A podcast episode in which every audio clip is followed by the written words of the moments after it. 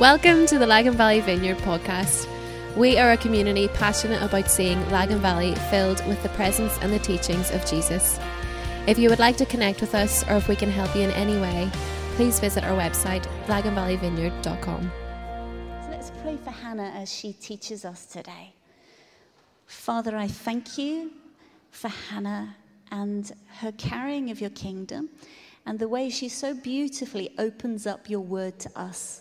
That's a skill and a blessing in our church family that she has, and we are grateful for her. So come, Holy Spirit, bring your word alive to us as Hannah speaks and shares with us now. In Jesus' name, Amen. Amen. Just take a wee minute to get set up here. Bear with me.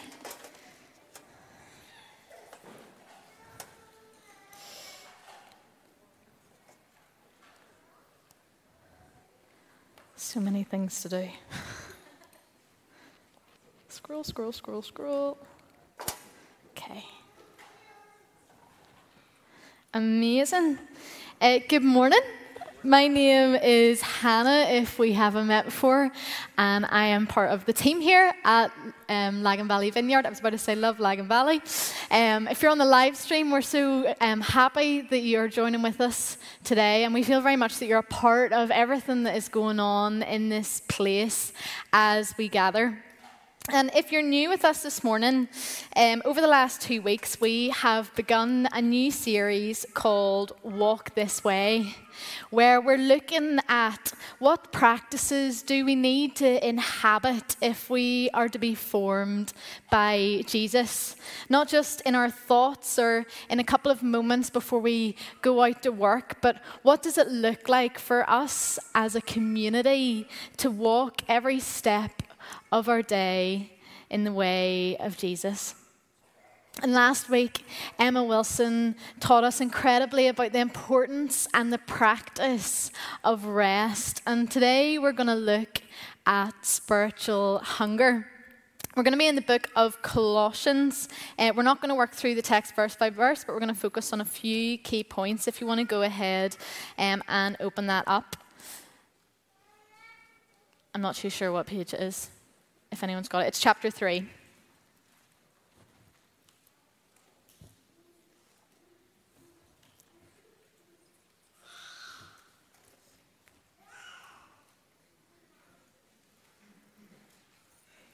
Has anybody got it in the Black Bible and can shout out what page number it is? 818. Amazing. Great. So I'm going to read this um, and then we're going to just move into a time of teaching, and then we're going to close with a time of worship and communion, which we're going to invite um, all of our kids back into. But I will let you know a wee bit more about that later on. But first, let me read our teaching text from Colossians 3, verse 1 to 15. Holy Spirit, come. Since then, you have been raised with Christ. Set your hearts on things above, where Christ is, seated at the right hand of God. Set your minds on things above, not on earthly things. For you died, and, when your, and your life is now hidden with, the, with Christ in God. When Christ, who is your life, appears, then you will also appear with him in glory. Put to death, therefore, whatever belongs to your earthly nature sexual immorality, impurity, lust, evil desires, and greed, which is idolatry. Because of these, the wrath of God is coming. You used to walk in these ways in the life you once lived, but now you must also rid yourselves of all such things as these anger, rage, malice, slander, and filthy language from your lips. Do not lie to each other, since you have taken off the old self with its practices and have put on the new self, which is being renewed in knowledge in the image of its creator. Here there is no Gentile or Jew, circumcised or uncircumcised, barbarian, Scythian, slave or free, but Christ is all and is in all. Therefore, as God's chosen people, holy and dearly loved, clothe yourselves with compassion, kindness, humility, gentleness, and patience. Bear with each other and forgive one another if any of you has a grievance against someone. Forgive as the Lord forgave you. And over all these virtues, put on love, which binds them all together in perfect unity. I wonder if you are an internal or an external processor. Do you think things through, through silently pondering, um, or do you like to verbally bounce ideas off those around you? Why don't you take five seconds to think this through? And I want, if you're an external processor, hands up. Internal processor, keep it down. Can already see some internal processors. Do you think that I do that? I'm not sure if I do that. I think I do do that. I am an internal processor through and through, and I love to spend my time silently contemplating and debating life's biggest questions for about three to four working days. And then at about five minutes to midnight, just as James, my husband, is about to fall asleep. James, I've been thinking about what it is that sets human beings apart from everything else. Silence. He does not laugh. Do you want to talk about it? I'm going to talk about it anyway. I kid you not, this is a regular occurrence in our home. And shout out to James and the boys who are currently at Latitude Festival in Suffolk. I hope, if you're watching this, that Matt wakes you up in the middle of the night in my absence. But genuinely, what is it about human beings that are so set apart from everything else in the world? Like, I will be the first person to tell you that nature and creation is absolutely incredible. Like, it absolutely blows my mind. And a couple of months ago, I was watching Green Planet by David Attenborough. And in episode three, there was this episode, it was incredible, about trees. Do you know that trees can talk to each other? There's a thing called a mycorrhizal network and this is basically like a fungus that is attached to their roots, and they're able to send warnings to other trees. So if one tree gets sick, they send messages to all the other trees in their vicinity to let them know what it is that they've got. So the other trees start um, making like the antibodies to repel the disease. And mother trees, they're able to identify saplings in their vicinity and they can send them nutrients. Absolutely incredible. Green Planet, episode three, David Attenborough. You should definitely watch it. Nature is incredible, but there is something, even I have to admit, about humanity that sets us apart from everything else. And I think what this thing is, is our ability to hunger not hunger in the sense of physically for food, but to long for things, to desire. The ability uh, to hunger for creativity. It's made books and albums and, and novels and plays, and a hunger for discovery has built airplanes and spacecrafts. The hunger for human life has founded vaccines and medicines hunger for money has generated poverty and greed. hunger for power has fed injustice and segregation. And a hunger for the self has created loneliness and discontent. Our ability to hunger, to desire for things, it's incredibly powerful. Depending on what we hunger for, it becomes the driving force of everything that we do, the choices that we make in our day, whether we are aware of them or not. Cultural commentators have been tracking our relationship with hunger and desire over recent years, and they found it both interesting and concerning. Mark Sayers notes that in reaction to regimes like Nazism and con- communism, the world which we live in has become incredibly fearful and reactive to anything that tells us what we should or should not desire, what we should hunger for. And instead, we're encouraged to just hunger for whatever you want. That this is where you'll find purpose and meaning and where you will flourish as a human being.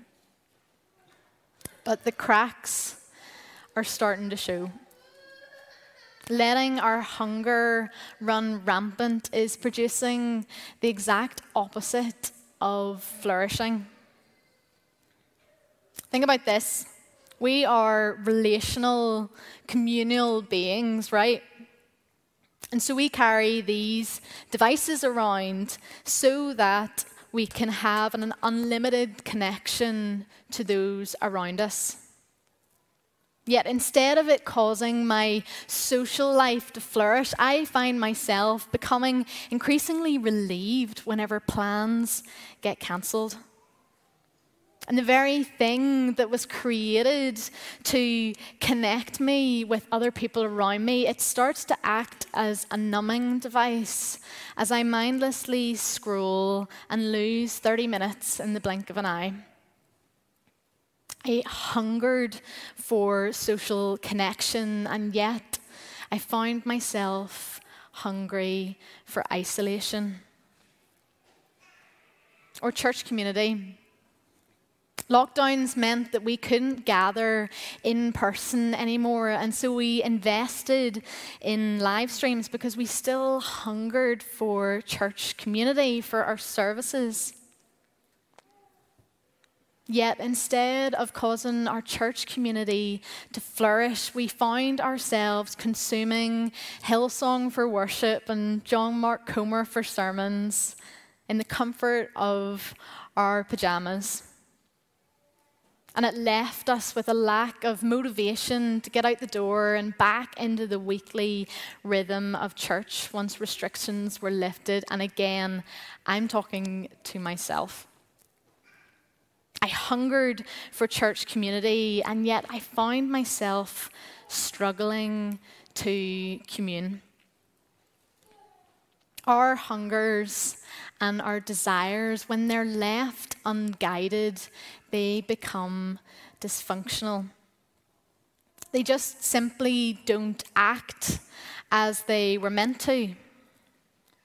And in the text that we read together, Paul, the author, understood the importance of guiding our hunger.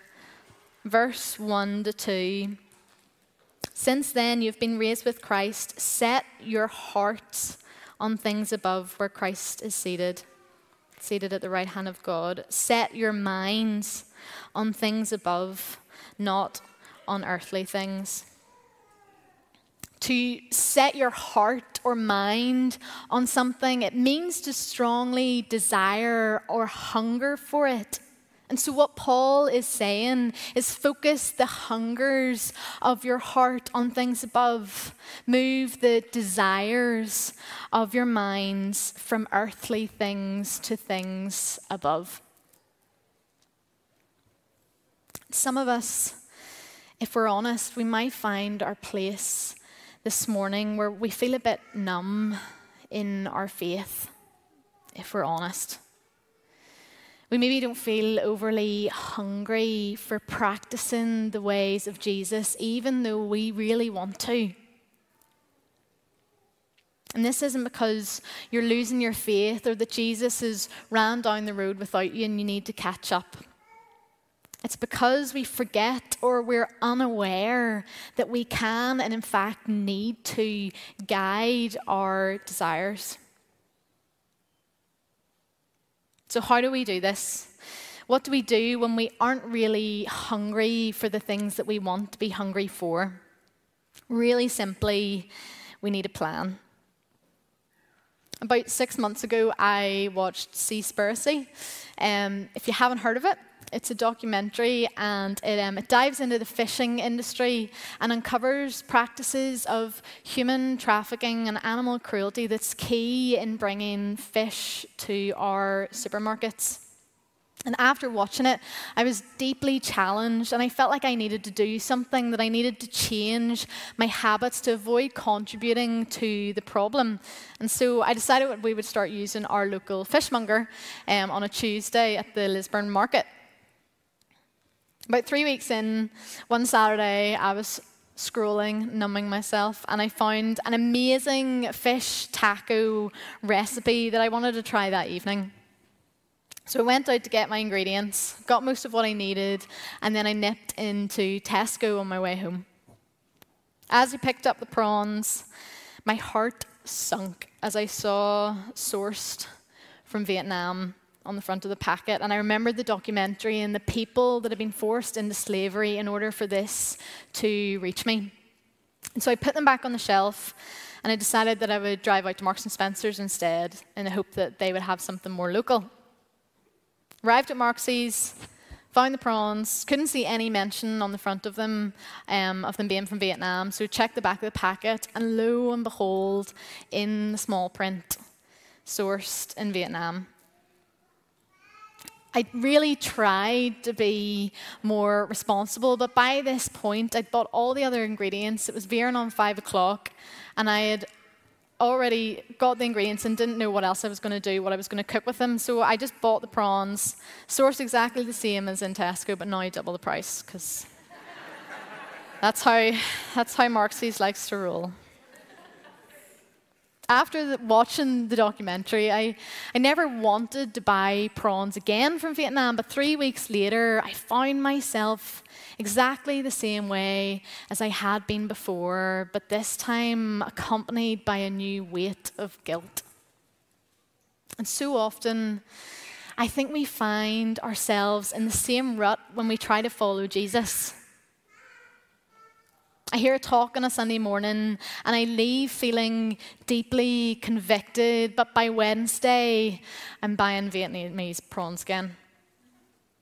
Or I'm in worship and I have this overwhelming sense that no matter where I go, that Jesus' presence never leaves me. And by Wednesday, I've got Vietnamese prawns. The disconnect, where I keep going wrong, it lies in the fact that I keep believing that I can think my way into guiding my hunger without an actual plan. Now, on a, Saturday, um, a Sunday night, James and I, we map out what fish we're going to eat in the week.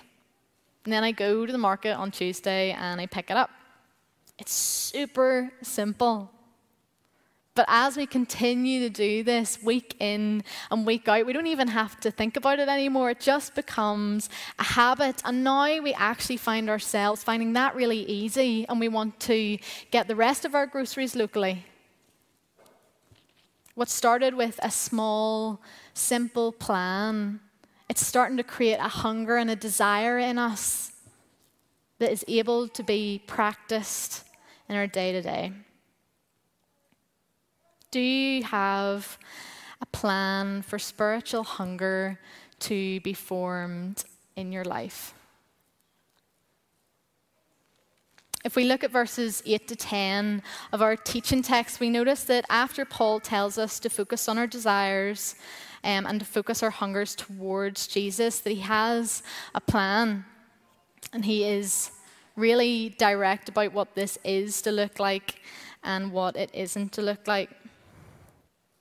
But now you must also rid yourself of all such things as these anger, rage, malice, slander, and filthy language from your lips. Do not lie to each other, since you have taken off your old self with its practices and have put on the new self, which has been renewed in the knowledge in the image of its creator. Verse 8 is pretty full on, I know. Rid yourselves of sexual immorality, impurity, lust, evil desires, and greed. goes on to say anger, rage, malice, slander, and filthy language on your lips. Those last five things, I happened to come across them yesterday. On the Belsize Road, when the car in front of me got road rage because they were stuck behind a bike. Rage, anger, malice, slander, some filthy language. I don't myself massively struggle with road rage, and I know that's probably because I'm the one that's going 40 miles an hour down the A1 because I'm silently contemplating some very, very important things. But I do experience road rage whenever I haven't done two things. One, if I haven't planned my day properly and I'm running late. And two, if I hadn't made sure that I have some time in my week that I'm feeling emotionally rested, because otherwise I just get caught up in the rush, rush, rush of everything. And then I find myself, I'm not even late for something, but I just feel like I need to get there, and somebody's slow in front of me, and I'm like! Rage, anger, malice, slander, filthy language forming a spiritual hunger in us, it requires active participation. Paul talks about this in verse 10. He uses the language of taking off your old self with its practices and putting on the new self. We are the ones that become responsible for taking off our old hungers and putting on our new ones. And this is done through our plan, through practices, habits, rituals that we have that are rooted in God's love. And although we can be challenged and we can be encouraged from talks on a Sunday, without getting practical and making a plan, we will be going back to road rage and Vietnamese prawns by Wednesday. We need to practice spiritual hunger by being intentional with the small, everyday habits that are anchored in the likeness of Jesus. And these things will guide our desires and continue to form us. What do some of these habits look like properly? Let me list them off um, just really quickly. Number one, reading or listening to the Bible. This is why we're doing the big family read together, where we're wor- working our way through Mark. It's not just to gain more knowledge of the Bible, although that is true, but we're doing this to try and instill the habit of picking up the scriptures because when we do this, we become formed by it. It starts to shape us, what we see in the world, and how we interact. If you find this hard to do this by yourself, make a plan to read it alongside somebody for accountability. I did this for the Big Family, Bible read because I knew that I needed it. And so I reached out to a friend, Claire Murphy, I see you there. And literally, we just message each other when we've read the text. Like, we just send a text, done just so we know we've kept reading.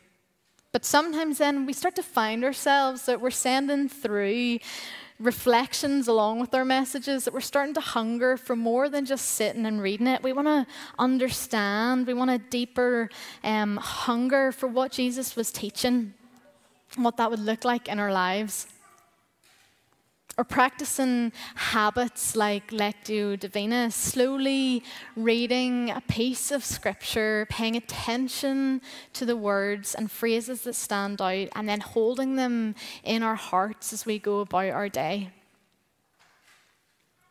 Another habit is praying and listening to God. Through praying, we become attuned to the desires of God. We become sensitive to what He is saying as we go about our day, and we start to find ourselves becoming a bit interrupted by His voice. This looks like setting time aside at the start of our day during a lunch break and before bedtime just to fix our attention, to fix our desires back onto Him. Maybe it's taking a moment before a meal or that first cup of coffee just to thank God for what you're grateful for and to ask for reminders of His presence to sustain us through the day. Another habit is responding to the Spirit. On Sundays, this looks like coming forward whenever something resonates with you to come forward and be prayed for. It's, it's praying for somebody three rows back because you just notice them and you're not too sure why. It's acting on what you feel like God is saying as you go about your day. Asking if that work colleague needs prayed for for their sore neck, checking in on your neighbour just because their name popped into your head, acting on things and seeing what happens. Another is the habit of community, sharing meals together and asking how people really are. It's getting involved with what churches do in projects like Love Lagan Valley. It looks like tithing and giving to those in need, showing up to tribes or small groups or gatherings, even when you don't feel like it or need to know that you don't have it all together. It's asking for prayer whenever you need it, leaning on each other, learning to pray with and for each other, and filling ourselves with the Holy Spirit. Last week, we learned about the importance of the habit of rest. Healthy, intentional rest, not my plans just got cancelled kind of rest. We need to take time to rest spiritually and physically and emotionally, intellectually and socially. And if you haven't heard Emma's talk from last week, can I please encourage you to go and do so? Band, why don't you guys um, jump up? Internal processors, if it lost you about 10 minutes ago, now's a good time to jump back in. Let's sum this up. How do we become a community that is marked by a hunger for the desires of God? Firstly, we need to be attentive to the things that we hunger. We need to be aware that there's lots of things that are trying to get our attention. Secondly, we need to guide these desires towards God so that the ways of Jesus can become formed in our lives. How do we do this? We need to have a plan so we don't end up with Vietnamese prawns by Wednesday. What does this plan look like? It's made up of practicing the small, everyday habits that are anchored in the image of Jesus. And as we continue through this series, we're going to be continually challenged and reminded of habits and practices that we need to inhabit in our lives. And right now, I would love for us to close by sharing as a family the habit and practice of communion. You'll have received little cup things.